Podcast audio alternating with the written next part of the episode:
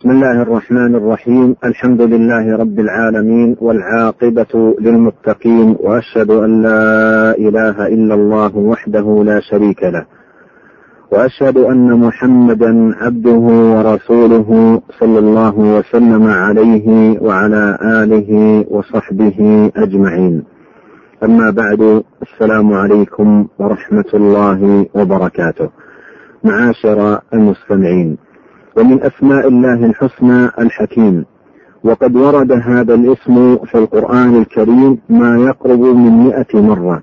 قال الله تعالى وهو الحكيم الخبير وقال تعالى والله عزيز حكيم وقال تعالى والله علي حكيم وقال تعالى والله عليم حكيم وقال تعالى وكان الله واسعا حكيما وهذا الاسم العظيم دال على ثبوت كمال الحكم لله وكمال الحكمة له.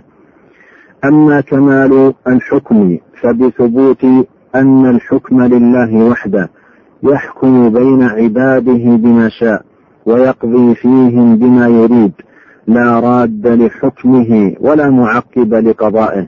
قال الله تعالى أليس الله بأحكم الحاكمين؟ وقال تعالى أفغير الله أبتغي حكما وقال تعالى وهو خير الحاكمين وقال تعالى إن الحكم إلا لله وقال تعالى ولا يشرك في حكمه أحدا وليس لأحد أن يراجع الله في حكمه كما يراجع الناس بعضهم بعضا في أحكامهم. قال الله تعالى والله يحكم لا معقب لحكمه وهو سريع الحساب فحكمه في خلقه نافذ لا راد له.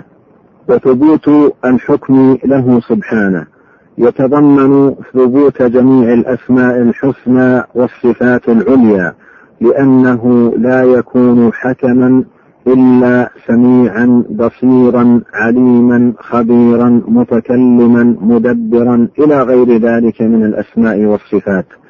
وفي هذا معاشر المستمعين إبطال لجعل الحكم لغير الله لأن الحكم لا يكون إلا لكامل الصفات الذي له الأمر وبيده التصرف.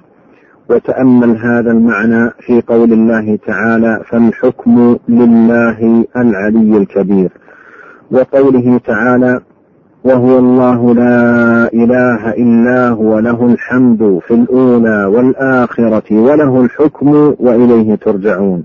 وقوله تعالى وما اختلفتم فيه من شيء فحكمه إلى الله. ثم قال مبين صفات من له الحكم. قال ذلكم الله ربي عليه توكلت وإليه أنيب.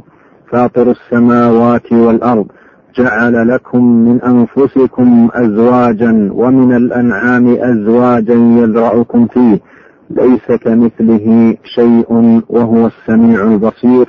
له مقاليد السماوات والأرض. يبسط الرزق لمن يشاء ويقدر إنه بكل شيء عليم.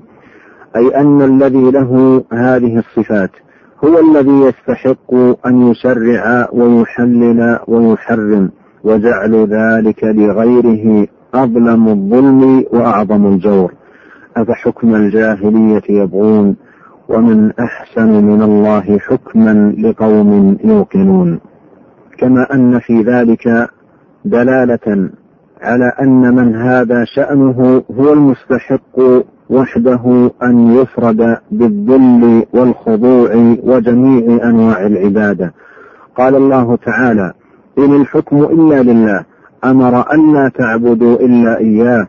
ذلك الدين القيم ولكن أكثر الناس لا يعلمون. وقال تعالى ولا تدع مع الله إلها آخر لا إله إلا هو.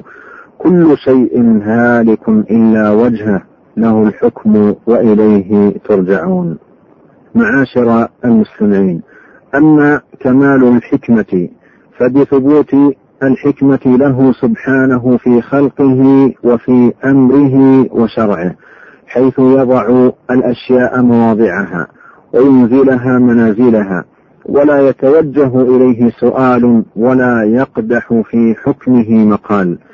أما الحكمة في الخلق فإنه سبحانه خلق الخلق بالحق ومشتملا على الحق وكان نهايته وغايته الحق.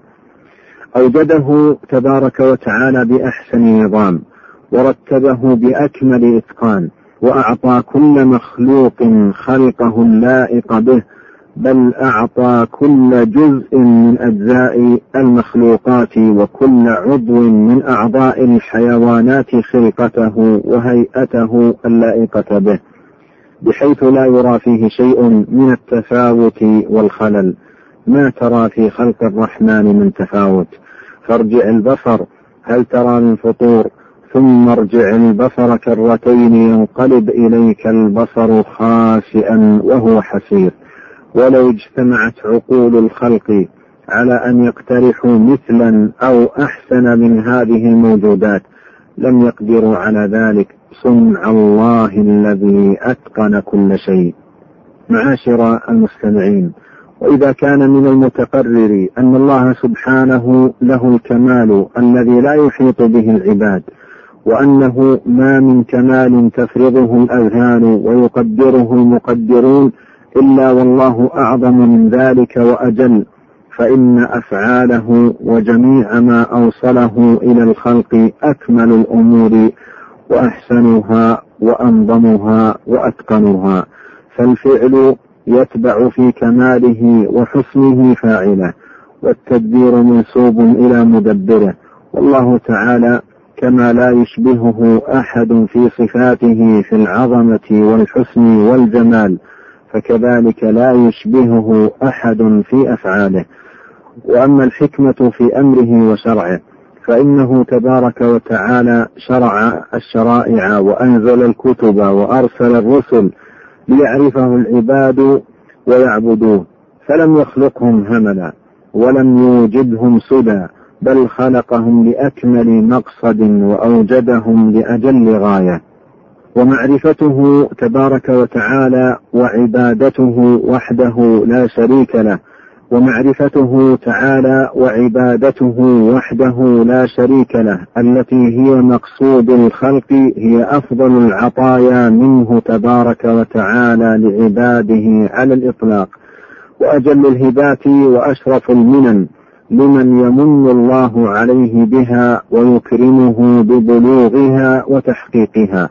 وهي أكمل السعادة والفلاح والسرور للقلوب والأرواح.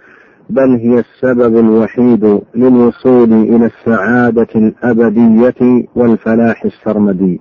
إضافة إلى هذا فإن شرعه تبارك وتعالى قد اشتمل على كل خير فأخباره تملأ القلوب علما وعقائد صحيحة وتستقيم بها القلوب ويزول انحرافها ويحصل لها من المعارف أفضل المعارف وأجل العلوم.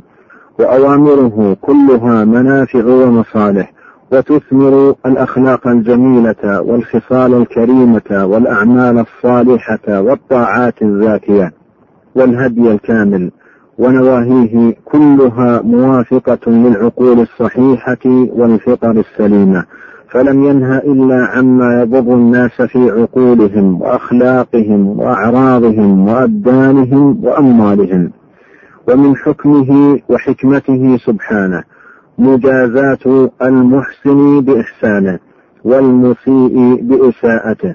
قال الله تعالى في شأن المحسن هل جزاء الإحسان إلا الإحسان؟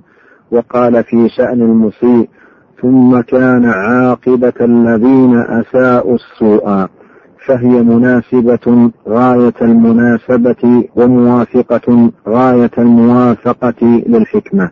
وبهذا معاشر المستمعين تنتهي هذه الحلقة وإلى لقاء آخر والسلام عليكم ورحمة الله وبركاته.